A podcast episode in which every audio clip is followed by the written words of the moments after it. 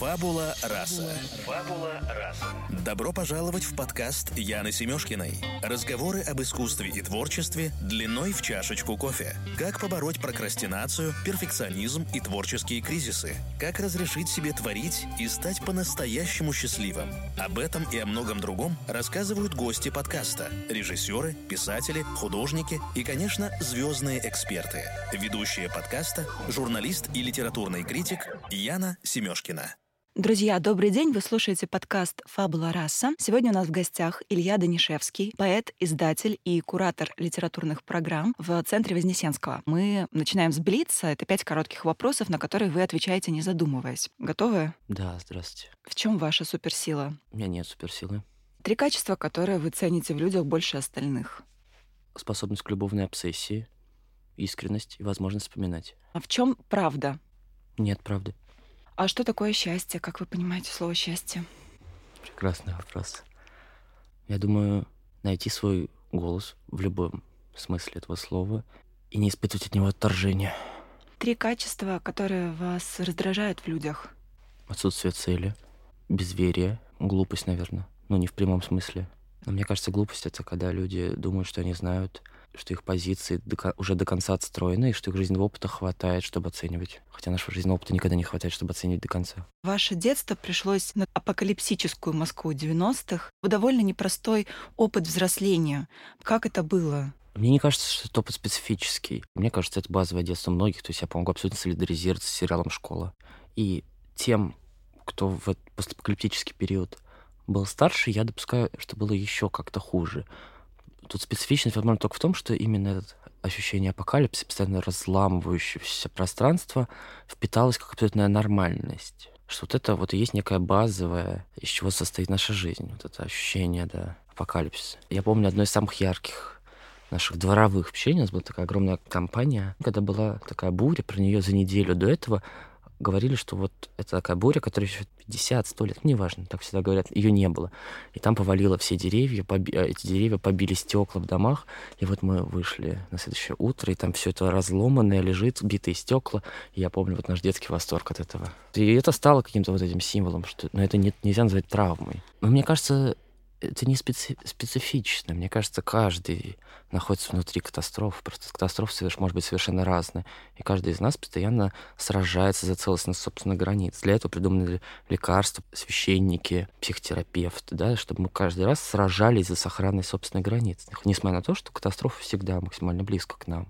Про это, в общем, вся литература для меня. Тогда, получается, детство каждого человека абсолютно это некий такой опыт, который разламывает тебя пополам. В любом случае, где бы ты ни рос, Москва 90-х, ты взрослеешь, Павлодар 80-х, ты переживаешь внутренний опыт, который тебя впервые травмирует. И, в общем-то, уже не важно, насколько тебя окружает постапокалиптическое вообще состояние. Первый плач ребенка это от того, что его легкие впервые обожжены воздухом. Он начинает плакать от этого просто абсолютно апокалиптического ощущения. Так что да, я думаю, примерно так. Помните первый текст, который вы прочли уже подростком и который на вас произвел очень сильное впечатление? Да, но это было достаточно рано, и мне его читали, наверное, вслух. Это было два текста, которые как-то полностью меня сделали.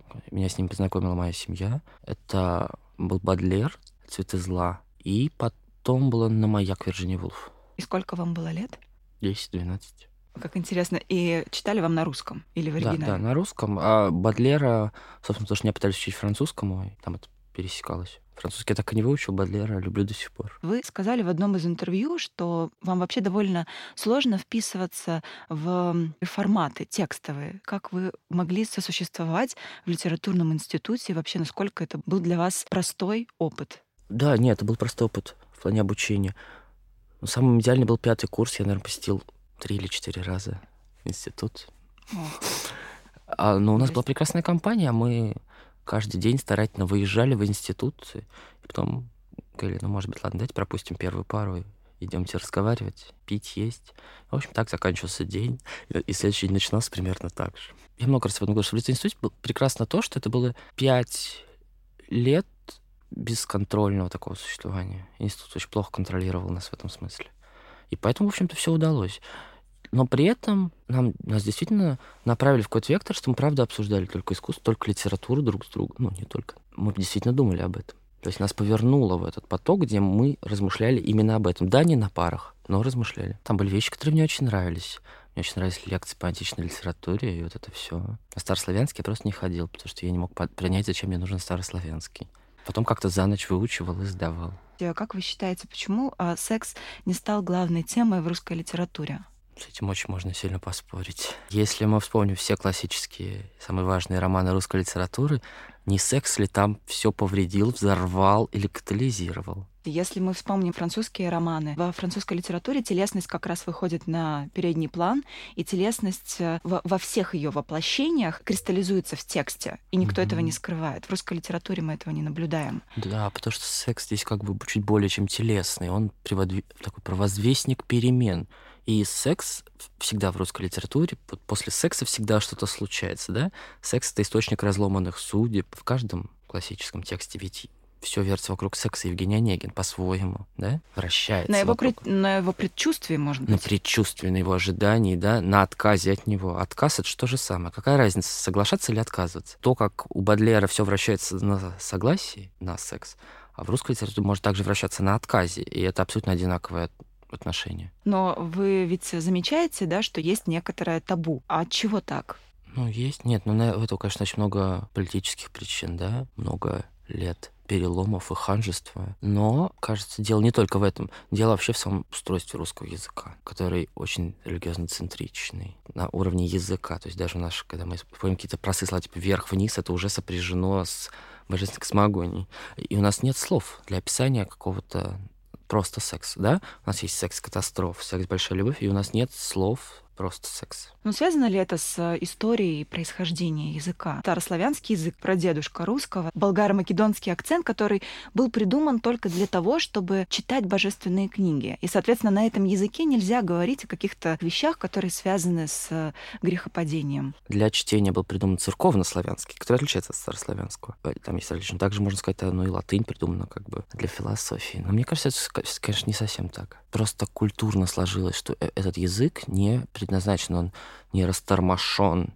на эту тему. У нас не хватает этих слов. Слушайте, язык — это всегда порождение сознания. В языке нет этих слов, потому что люди просто об этом либо не думают, либо нельзя об этом думать. Почему язык такой, понятно. Почему в культуре складывается вот такая обстановка? Всегда было не до мысли о собственном теле. Всегда воздух был пропитан либо религией, либо разными формами угнетения. Потом mm-hmm. череда, да, весь 20 век, когда все превращается в мясо и крошево, ну, как бы... Тогда, кстати, наоборот, Эрос... Ну, там и Бабель, который очень выводит телесно, ну, да, через, скорее, войну, но неважно, он очень телесный. И, конечно, Серебряный век они все размышляли, но и там секс был замешан на переменах на эзотерике, да, на поиске. Секс как поиск, секс как нащупывание другого мира, но потом случилось то, что случилось. И было как-то всегда просто не до этого. Но все же существовала же вся параллельно какая-то литература, которая очень откровенно говорила о сексе. Мне кажется, что я, Илья, не получила от вас ответа. Или у вас все таки этого ответа нет? Ну, мне кажется, it's complicated. Вот Франция прекрасно говорит про секс, а в России типа секс нет. С этим я не согласен. Я чувствую это табу, но тут важно задуматься о том, если бы мы сейчас жили во Франции, а чувствовали бы мы сегодня табу во Франции? Я вот не уверен, что мы говорим, что в России есть что-то особенное в этом плане. Если мы говорим о Бадлере, Бадлер недаром проклятым поэтом, то есть он был отторжен из этого процесса, как многие другие. Так что настолько ли там свободно и очищен от табу. Нам не очень это известно. Мы не чувствуем этого на себе. Ну, мы не чувствуем и себя продолжателями той традиции, которая была задана во Франции. Я думаю, что современные французские писатели, вот у нас в гостях был Франсуа Анри Дезирабль, это, кстати, один из современных а, французских mm-hmm. писателей. У него есть такой а, текст а, «Господин Пекельный», и он а, во многом следует традиции а, Ромена Гари. Мы как раз тоже обсуждали с ним телесность во французской и в русской литературе. Вот они чувствуют себя продолжателями этой традиции не знаю просто, насколько современные русские тексты, которые начинают возвращаться к телесности, особенно мы это можем наблюдать на феминистических таких текстах, мы издательство No Kidding Press, и там Евгения Некрасова и Оксана Васякина. Илья, и вы исследуете ее в том числе. Вот вы э, не чувствуете, что как бы вы зарождаете эту традицию открыто об этом говорить? Нет, я чувствую, что я продолжаю очень четкую традицию угу. утраченного русского модернизма, и мне никогда не было ощущения себя в вакууме. У меня могло быть социальное ощущение себя в вакууме, но культурно мне никогда не было с этим проблем. И если мы спросим Оксану Васякину, я думаю, она с большой уверенностью скажет, что она продолжает Шварц, например, угу. непоцензурную русскую литературу, да, некий зарождающийся, ну, после уничтоженный мод, русский модерн. Просто это тот пласт русской литературы, который не проходит в школе, и его ужасно проходит в литературном институте. Но вообще-то он есть, он был, да. После Серебряного века все, все-таки все не закончилось. Не то, что всех, все повесились, всех казнили, все-таки там что-то потом продолжалось, очень много чего продолжалось. Да, но я говорю о том, что ваше поколение, вы совпадаете с развитием языка, с новым его витком. То есть вы облачаете в слова эти процессы. Я говорю об этом. Вы это называете, вы находите для этого язык, это новый язык. Ну, я не могу сказать за других. Я всегда воспринимал все-таки язык очень служебным. Я его никогда не изобретал. И моя единственная проблема была скорее, например, избавиться от языка. Я не могу написать копирайтерский текст. Я не могу избавиться от этого языка. Он будет меня преследовать, какой бы текст мне не пришлось написать. Я пишу похоже даже в мессенджере ну, конечно, сильно редуцировано, я все-таки уже немножко социально адаптировался. Но формально мне свойственно просто этот язык, и все. Что он там разрабатывает, уже можно думать постфактум но я не создавал его как инструмент разрабатывания. Но при этом я согласен с тем, что да, очень многие рефлексируют свой язык и специально его изобретают для социального изменения. Да, это так. А вообще ваше взаимодействие с текстом как складывается? Как проходит сам процесс написания поэтического текста? как подбирание красивого ракурса для фотографий в Инстаграм. Я вижу это, и все, я понимаю, вот так, вот так. А тень должна падать отсюда сюда, все. А вы можете себе представить, что ну вот в какой-то момент вам эти слова перестанут приходить? Да, я постоянно об этом думаю. Я же очень редко что-то пишу. То есть я не пишу ежедневно, я не пишу иногда ежемесячно. Да, я существую mm-hmm. с ощущением, что, может быть, оно больше не придет никогда. А как вы себя чувствуете в тот момент, когда текст не появляется? Ну, у меня, слава богу, есть какая-то другая жизнь параллельная текстом. Не, ну у меня было два тяжелых периода, когда мне вообще ничего не приходило. Это было достаточно тяжело. И я пытался как-то это разминать, но оно не разминается. По сути, это не зависит от вас. Нет, не зависит. Илья, вы, помимо того, что пишете поэтические тексты, вы поэт, вы еще и издатель, и вы куратор литературных программ в Центре Вознесенского. Вы себя в первую очередь ассоциируете с какой из этой функции? В данный момент с Центром Вознесенского. Но опять же, именно потому, что мое письмо никогда ни с чем не конкурирует. Если мне потребуется написать, в любой, в любой моей работе можно раздвинуть этот люфт и это сделать. Но оно не может конкурировать, потому что это не ежедневный, ежечасный процесс. Да, наверное, в данный момент в центре Вознесенского. В центре Вознесенского вы пытаетесь выстроить микромакет культуры в некотором идеальном микропространстве. Вот такой, какой она должна быть, по вашему мнению. Не выстроить, а отразить, потому что она уже создана мы не являемся заказчиками этой культуры, да, мы можем принимать ее, говорить, да, эта культура, мы под этим подписываемся. Мы же не являемся заказчиками, чтобы эти тексты были написаны. Мы их только себе приглашаем и стягиваем вместе, например, задаем какие-то вопросы к этой культуре. То есть это скорее именно очерчивание поля, прочерчивание ватерлинии между тем, что мы считаем культурой и что мы не считаем культурой. Что бы мы хотели взять в будущее, вот так. Да, это такая кабаковская да, формула совершенно. Очень просто, да. А что вы не считаете культурой? Очень много. А сейчас очень многие музеи пытаются выйти за рамки закрытого монастырского пространства. Они стремятся быть медийными, они стремятся быть брендом, у которого есть совершенно разное воплощение. И это воплощение, да, оно а, как бы не только про культуру. Что касается именно центра Вознесенского, то мне кажется, что здесь вот есть некоторый, ну что ли, конфликт интересов. Вы не просто пытаетесь отразить культуру, но вы пытаетесь сформировать такой новый, что ли, культурный истеблишмент. Вы не замечали этого, этого за собой? Во-первых, хочу начать с того, что Центр Вознесенского не является музеем. Это изначальная вещь, где мы говорили о гармоничном перетекании mm-hmm. разных форм культуры друг в друга где они могли бы говорить друг с другом и дополнять друг друга. Все-таки это не музей, который пытается отстроить для себя новый вектор. Это наш mm-hmm. изначальный и центральный вектор. И выставочная часть является важной, но опять же соединяющей всю остальную работу центра. А что такое новый establishment? В общем-то, не очень понятно сегодня, потому что этот термин подразумевает репрессию. Мы поднимаем одних и репрессируем других. Но мне кажется, в век интернета никто не может быть репрессирован тем, что на кого-то другого обращает больше внимания. Но вы офлайн пространство. Да, конечно. Да, в офлайн пространстве это разделение как раз-таки возможно. Там у вас 70, условно говоря, 70 человек, которые в день могут прийти и посмотреть, например, спектакль, посетить конференцию. Это изначально лимитирование. Не все могут сюда прийти, мы как-то ограничиваем. Нет, это просто понятно, у нас просто нет еще пока еще одного помещения, чтобы вместилось больше. Это ему манифест ваш, да? Ни, ни в коем случае. Помещение это исторические, историческое здание. Мы его не реконструировали, ну, не достраивали. В любое нормальное место вхожи не все. Любой редакторский отбор, любой литературный журнал — это то, он об описанный очерчен тем, кто никогда там не опубликуется. Мне кажется, что мы сейчас переходим к разговору о культуре, которая всегда подразумевает иерархию. Культура немыслима без иерархии. Согласны вы с этим? Нет. Почему? Когда я говорю о вытеснении и неприглашении, это не про иерархию, это про очерченность. Это про культурную рамку. Иерархия, действительно, опять же, снова подразумевает угнетение. Если кого-то из жителей Москвы я не зову к себе в гости, это значит, что я их угнетаю. Но в том числе, конечно, моя квартира описана теми, кто в нее вхож. Это точно такая же рамка. Иерархии же, опять же, из-за интернета, мне кажется, все это стало бесконечно условным. У нас больше нет базовых культурных кодов, да, мы больше не цитируем друг друга стихи, чтобы опознавать своего, не своего, да. Появилось огромное количество разных культур, которые по-разному друг с другом соприкасаются. Они могут соприкасаться бескон... очень парадоксально. Есть какой-то автор, который соприкасается с этими, с этими, вот с этими, но не соприкасается вот таким блоком С. При этом блок С соприкасается и очень дружественно с теми, с кем этот автор соприкасается. Все это конституируется и перестраивается ежедневно, в том числе от создания каждой новой культурной институции, появления каждого журнала, берет на себя функцию перестраивания и добавления, создания еще одной иерархии. В этом была моя главная как бы претензия к появлению журнала «Незнание», который изначально озвучил вот отказ. Я им тогда предложил. И, кстати, правда, очень прикольная идея. Ну, конечно, пока они ее не сделали, я надеюсь, кто-нибудь журнал, который просто опубликует 20 первых текстов, которые им придет, не читая их. Вот это был бы отказ от иерархии. Да, это был бы прям полностью манифест. Это который... был бы перформанс. Просто 20 да. первых текстов, которые нам упадут на почту, они идут в наш новый номер. Вот это незнание. Смотрите, по поводу того, что есть некоторая рамка, есть некоторая очерченность. Особенно вот в эпоху онлайн вы очень точно сказали, я прекрасно понимаю, как бы о чем идет речь.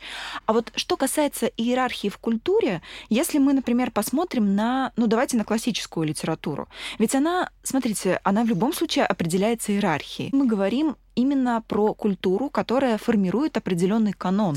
Канон э, не мыслим без иерархии. Нет, канон не, э, не мыслим без того, чтобы кто-то попытался его уничтожить. Канон сделали это такие же верно. люди. Это, это же просто человеческое построение. Все остальные подыгрывают тому, что однажды было создано. Именно в этом для меня именно не социальной, а с культурной точки зрения вообще важен феминизм, который проводит э, просто ревизию и выворачивание наизнанку этого канона. У нас есть некоторые такие ориентиры. То, что мы проходим э, в школе, то, что мы проходим потом в институте. Золотой век русской литературы — это важный текст в понимании истории литературы. Люди, э, которые профессионально этим не занимаются, они это каноном и не считают. И то, что через 100 лет или через 200 лет будут проходить в школах, это явное выстраивание иерархии. Нет? Вы с этим не согласны? Если мы считаем, что единственная ценность и занимание места в иерархии — это широта охвата, да. Но я не уверен, что текстом Бадлера необходима широта охвата. Правда, не считаю, что эти тексты правда хотят, чтобы их проходили в школе. Хорошо, а что касается универсальности гения? Шекспир универсален, гениален, потому что он в себе заключает много мыслей, которые одинаково понятны и школьнику, и профессору, и интеллектуалу, и так далее. И в этом состоит его гений. Он понятен, потому что он универсален. То есть гениальность в понятности? Нет, с другой стороны есть Джойс, с другой стороны есть Бадлер, которые не универсальны. Я не считаю, что Шекспир, кстати, тоже универсален. На каком-то самом примитивном уровне возможно. Но нет, конечно, мне кажется, он абсолютно не универсален. То есть Бури или Макбет — это абсолютно не универсально. Это сверхсложно. Не менее сложно, чем Джойс. То есть гениальность, она не может быть понятной и не может быть универсальной. Есть самая универсальная книга, самая читаемая книга в мире. И, конечно, при этом она является самой сложной книгой в мире это Библия. Она самая читаемая. Понятно ли она всем? Это один из самых сложных текстов, написанный человечеством. Охват при этом как бы потрясающий каждый выносит столько, сколько он способен Конечно. на своих плечах Конечно. вынести из этого. А, что касается истории искусств и что касается истории литературы, есть условная, очень, может быть, э, неправильное, но оно все-таки присутствует, и оно закостенело. Ориентация в э, текстах. На чем висит бирка, проверена человечеством, и то, что там уже читается несколько веков, и то, что входит в этот литературный канон. Я не знаю, какое еще другое слово я могу здесь подобрать. И есть тексты, которые сейчас находятся скорее в сосуществовании разных рамок, о котором вы как раз и говорили, да? То есть это не вертикаль, это скорее такая горизонталь. Сегодня совершенно непонятно, с какой меркой подходить к тексту, чтобы понять его художественную ценность. Институт критиков литературных, он, на мой взгляд, себя совершенно не оправдывает, потому что критики не могут задать эту иерархию, эта задача перед ними и не стоит, но получается, что каждый критик, как и каждый автор, просто находится в рамках своей тематической рамки, стилистической рамки, и это тебе, как э, читателю, ничем абсолютно не помогает. Ну, а читатель сам не знает, что ему нужно? Ну, тогда читатель сводит все свои критерии к тому, что там отзывается этот текст или не отзывается, нравится мне этот текст или не нравится. Это не всегда тебя развивает. Вот о чем я говорю. То есть иногда э, нужно читать сложный текст, тебе непонятный, чтобы перейти на какой-то новый уровень понимания, новый уровень чувствования. Ну, если перед человеком стоит такая задача, наверное, он берет более сложный текст и заставляет себя его читать. И ну, не перед каждым стоит эта задача. Представим ситуацию. Среднестатистический современник Джойса берет и читает Улиса. Он не может понять, насколько этот текст э, гениален. Это определяется его потенциалом чувствования. Вот если ты в этом не видишь э, гения, то ну тогда как бы все, все с тобой ясно, это твой путь. Не нужно это читать. Ну, значит, просто Джойс говорит не с ним. И это не трагедия читательская совершенно. И не трагедия Джойса. Ты должен найти свой собственный текст, и твой текст должен найти тебя. Вот и все. Что должно произойти в, этой, в этом э, литературном пространстве. Чья трагедия в чтении Библии и непонимании Библии? Я не знаю. Вот мне кажется, тут надо все склонять туда, и через это становится все понятно. Чья трагедия? Того, кто ее не понял, наверное ну, в смысле, в случае с Библией. А может быть, и тоже нет. Может быть, он тоже понял ее ровно так, как ему необходимо ее понять здесь, сейчас, через 10 лет он поймет ее по-другому. Правда ли мы должны людям объяснить, как они должны понимать Библию? Вот я не уверен. Мы можем считывать текст совершенно на разных уровнях. Вы прекрасно это понимаете, потому что вы сами создаете художественные тексты. Можно счесть сюжетную мотивацию, да, можно прочесть это как некоторый метатекст и так далее. И каждый раз это будет совершенно новое понимание текста. И, соответственно, если все эти пласты соединить, то это уже будет совсем другой текст. И не каждый человек может до этого сам дойти. Иногда ему нужен просто проводник, который покажет, как это делать. Вы говорите о том, что не нужно этого делать, да? Вот пусть как умеет, так и читает. Нет, я говорю о том, что все эти инструменты понимания, они уже существуют. Он может воспользоваться Гуглом, и там все есть. Так же, как если я не понимаю, что такое теория множеств, мне придется, возможно, не только прочитать про это, но и подготовить себя заранее, поняв, что я не понимаю какие-то базовые вещи. Да? Если мы переход... говорим там про высшую математику, я также не буду понимать. А если мы говорим о музыке, так ли легко воспринимать, например, там, современный авангард или там, неподцензурный советский авангард, так ли это легко слушать? И у всех ли есть инструмент, чтобы научиться это слышать? То точно так же. Если мне это нужно, я беру и разбираюсь. А вот вы читаете современный, например, текст. Как вы в итоге для себя делаете вывод? Большой ли это текст? Большая ли это литература? Хорошая? Уровень моего удивления. Удивление в плане новизны. Только этот критерий ваш внутренний? Превращение смысла, да. Удивило ли меня это неким новым поворотом? Или я это уже видел и слышал? Мнение кого-то другого вас не интересует по этому поводу? Нет. Это ваша в целом жизненная позиция? Мне кажется, никого не интересует мнение никого. Просто иногда мы социально прогибаемся и изображаем, что нам это важно. Если выходит рецензия на ваш текст, вы ее не читаете? Предпочел бы не читать, но, скорее всего, я ее увижу, и тогда я прочитаю. Но я никогда не буду отзываться в ответ.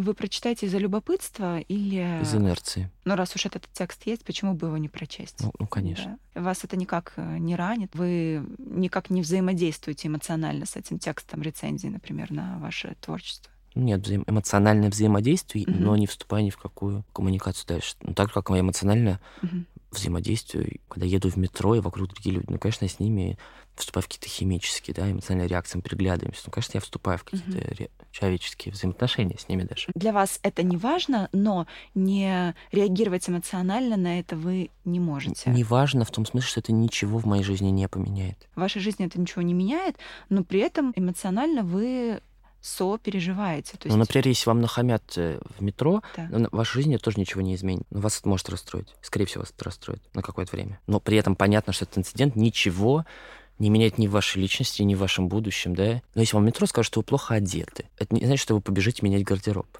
Но это значит, что вы расстроитесь на вот эти полчаса. Я думаю, что кто-то может об этом задуматься всерьез, если это мнение будет совпадать с, каким-то, с какими-то внутренними вашими Наверное. сомнениями. Просто у меня складывается такое впечатление, что для вас ну, не важно мнение окружающих совершенно. Ну, у меня есть какие-то близкие люди, чье мнение мне важно. Это не культурный круг.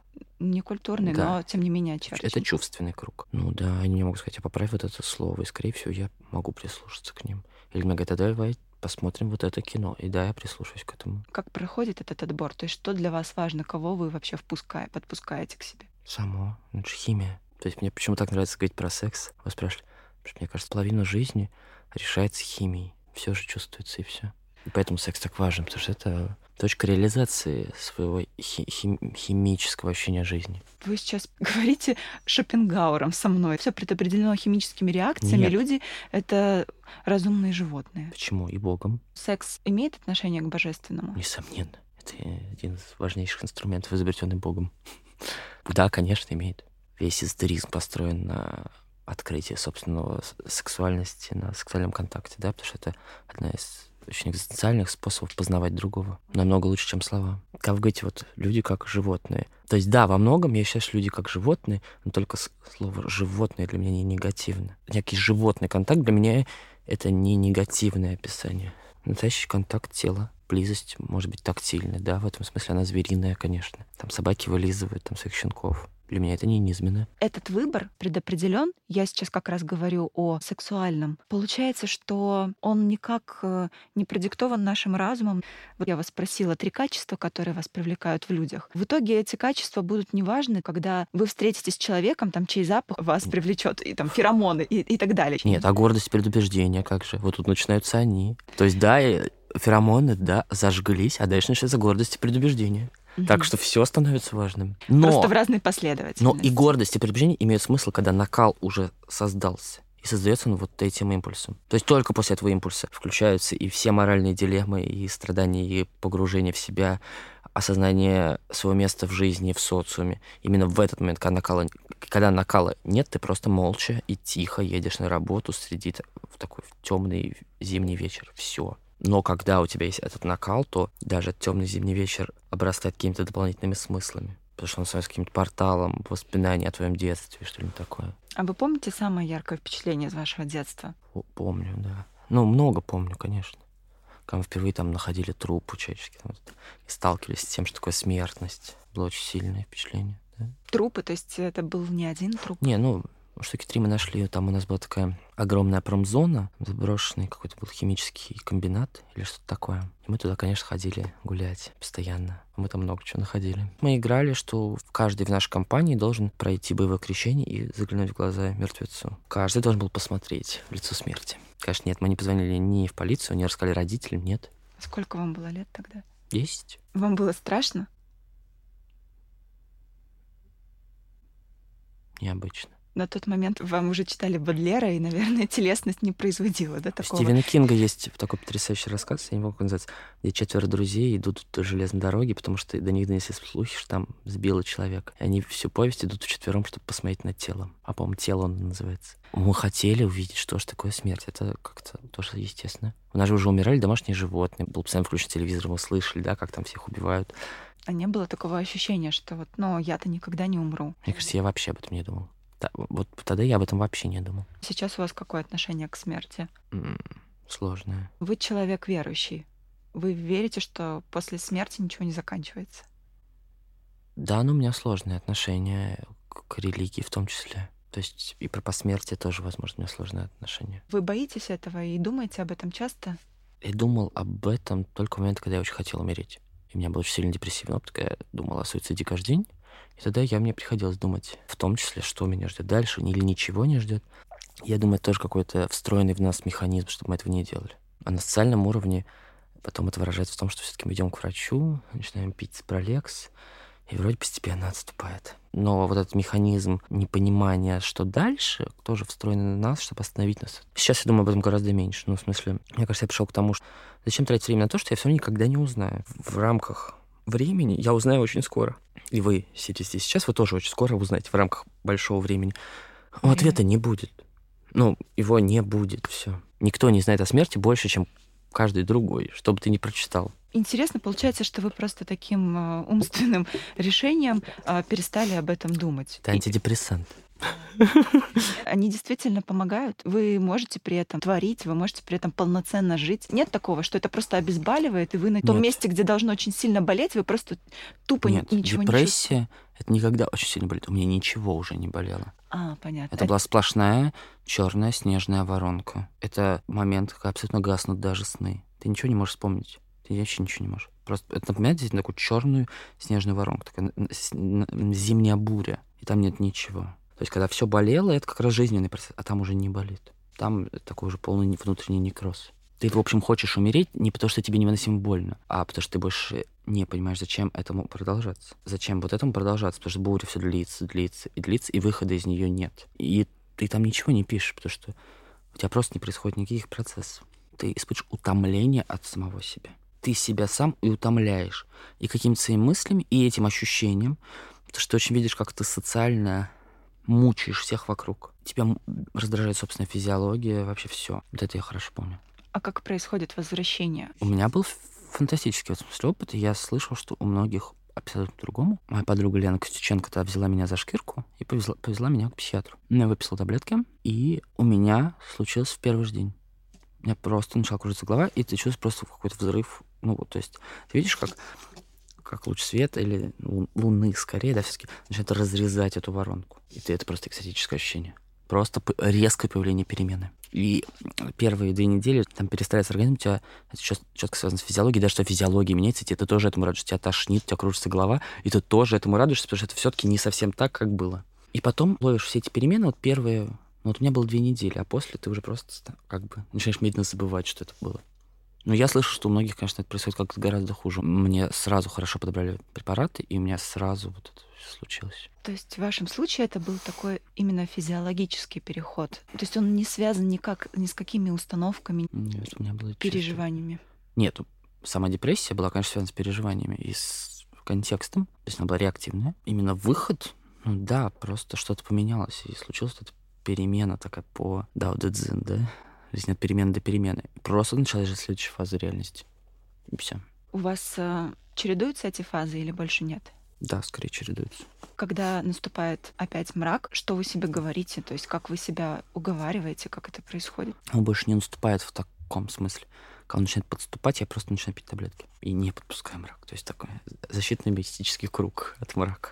А вот ваше окружение в тот момент, когда это произошло, то есть они, они сразу а, включились, они сразу поняли, в чем в чем дело. Ну, близкие люди, да? в Да? Ну да. они же знали сюжет, из-за Мгм. которого это все происходит. Ну да, да. Нет, у меня не было никаких социальных разочарований. Это я их разочаровывал тем, что изматывал этой снежной бурей. Они пытались меня развеселить, я не веселился, но это Нет, очень утомляет. как долго это происходило? Ежедневно два года. Перед тем, как Да. вам выписали Да, препарат. да. И Ну, неизвестно, сколько бы еще это продолжалось, если бы их не Я, выписали. я думаю, это бы завершилось суицидом все-таки, конечно. Я не знаю, но мне так кажется сейчас. Весь сюжет длился три, но в какой-то момент просто там был переход из острой фазы в это абсолютное болото. Что вас к этому подтолкнуло? Он был любовный сюжет, как у всех, Юный Вертер, да? Какой-то степени. Да мне кажется, у всех так, нет? Да мне кажется, это, вот это тоже абсолютно универсальная штука. Там и юный Вертер, там и куча всего каких-то других сюжетов, все сшилось. И это просто превратилось в мысль, что я, ты больше сам себе не хочешь терпеть. Что все это бессмысленное копчение какого-то воздуха. И ты хотел бы это все прервать. Что тебя больше не удивляет музыка, тебя больше не удивляет литература. Тебе кажется, что все это исчерпало. Оно больше тебя не наполняет новым. Оно может отзываться, хотя там есть, кстати, очень интересная штука в депрессии, когда какие-то вещи, наоборот, в тебе поразительно по-новому начинают отзываться. И вот это очень любопытно. Да, например. Но меня, я это читал ее, наверное, третий раз, книжка Анны Каван «Механизмы в голове». И она меня тогда потрясла. Она как раз описывает некие психические отклонения. И, как ни странно, меня тогда потряс Стивен Кинг «Талисман» книжка, от которой как бы ничего такого не ждешь. Про мальчика, который отправляется в волшебную страну, чтобы найти лекарство от рака для матери. Это как, как бы сказка. И ты как-то это абсолютно перекладываешь вот на себя. Ну, у меня это так получилось. Хотя, конечно, эта книжка, по-моему, не создана для того, чтобы резать кого-то. Но мне было абсолютно мучительно ее читать. Опыт пережитой депрессии, э, он вам помогает, он делает вас сильнее, он делает вас... Нет, это навсегда Уникальный. истончает психику. Нет, он осложняет мою жизнь, потому что это навсегда портит тебе организм, конечно. Как любые пережитые операции. Ну, и де- делает ли меня уникальным? Нет, конечно, у депрессии это болезнь года.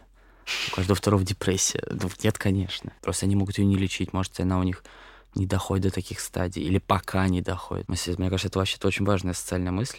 Депрессия — это тоже нормально, как мигрень. Ну, не нормально, в смысле хорошо. Это тоже про каждого, что в этом нет из ряда вон. Мы просто не умеем говорить ни о депрессии, ни о психических отклонениях, там еще, да, чем-то. У нас просто тоже нет для этого языка. И в нашей литературе вот этого, для этого тоже, кстати, вообще нет языка. Сейчас в литературе появляется некоторый крен от сексуальности к как раз травме. Даже если мы посмотрим на моду, в 2000-х это был такой сексапил, времена жирного гламура, который сейчас перешел к полному унисексу. Даже если мы посмотрим прошлогодний или прошлогодний показ Гуччи, да, где угу. вот эта травмированность, люди со своими головами идут, это вот абсолютный как бы крен на то, что сейчас травма делает тебя, ну вот вы сказали, как бы это, это ничего в этом нет уникального, но как бы у каждого своя травма, поэтому она тебя отличает. Не то, как ты выглядишь э, секси или не очень, а именно то, насколько ты, ты травмирован, это отличает тебя, это ты, это то, из чего ты, собственно, да, состоишь. Да, в том числе, конечно, это очевидно. Да, и в литературе это тоже происходит ну, в русской, мне кажется, в меньшей степени, но вот в американской совершенно точно. Да. Автофикшн, попытка описать именно свой опыт как уникальный. Мне, кстати, это кажется во многом достаточно пагубным. То есть это не культура, это уже психотерапия. И мне не интересен чужой автофикшн, на самом деле. Ну, в смысле, я на человеческом уровне сочувствую, но не имеет отношения к искусству. Я от искусства хочу искусство, а не исповедь искренность не главная ценность искусства. А вот, допустим, текст В Советском Союзе не было аддерола Ольги Брейнингер. Да. Это ведь тоже автофикшн. Это не совсем автофикшн все-таки, да? Там большое допостроение сюжетное, там дописанный стейтмент. То есть все-таки, ну нет. Я говорю об автофикшне как автофикшне. И этого сейчас очень много на Западе. Я думаю, оно к нам сейчас прям уже вот рывками доберется. Запрос на искренность мне абсолютно не любопытен. А вы считаете себя уязвимым человеком? Да, но только от очень специфических орудий. А в чем ваша уязвимость состоит? В способности вступать в непрос... непростительно и непристойно глубокие контакты. И, соответственно, конечно, это взаимоопасная ситуация. А вы согласны с тем, что сегодня искренность и уязвимость это новый черный? Это единственное, что сегодня работает в околокультурном пространстве, в маркетинговом пространстве. И совершенно не работает со мной, как я уже сказал. Мне абсолютно неинтересно. Но вы, как э, куратор литературных программ в Центре Вознесенского, как к этому тренду относитесь? Ну, то есть вы его как-то используете или вы его игнорируете в вашей работе? Это как-то проявляется? Нет, мы будем говорить о некой автофикшн книжке, если это выдающаяся автофикшн книжка. Вне зависимости, ну, если она выдающаяся, но и бонусом она автофикшн. Как тренд, нет. А когда вы издаете книги, это ваш личный выбор, это те тексты, которые вас удивили? Нет. Вот так как в основном это нон-фикшн, все же это и социальный слой, да? То есть для меня очень важно некая социально-политическая осознанность, все вот эти вещи. В основном же это нон-фикшн. Нон-фикшн редко может удивить как искусство. Нон-фикшн не должен быть искусством. Да, но тексты Богомолова, конечно, мне очень понравились. Именно когда я их не посмотрел, а прочитал, да, мне было это очень интересно. Как вы взаимодействуете с нонфикшн текстами? Сугубо рационально, потребительски. Ну как, нонфикшн это тоже должно облегчить нашу жизнь. И тоже должно облегчить жизнь читателям этих книжек, да? То есть это книги, которые поставляют информацию, увековечивают информацию. Да, из-за быстрой сменяемости интернета многие книжки все-таки существуют какой-то более долгий промежуток времени. И это очень важно, удерживать какие-то мысли, какие-то идеи в более вот этом долгоиграющем формате. А какой в этом смысл, когда есть интернет? Чтобы задержать время, удержать его. В интернете это промелькнет за один день ленте. Книжки там задерживают, вот растянут свою информацию на дольше. То есть книга — это попытка остановить время? Зад... Удержать зная, что оно продолжится после. Да. Дать каким-то мыслям говорить дольше. Больше эфирного времени выделить им. Спасибо, мы закончили.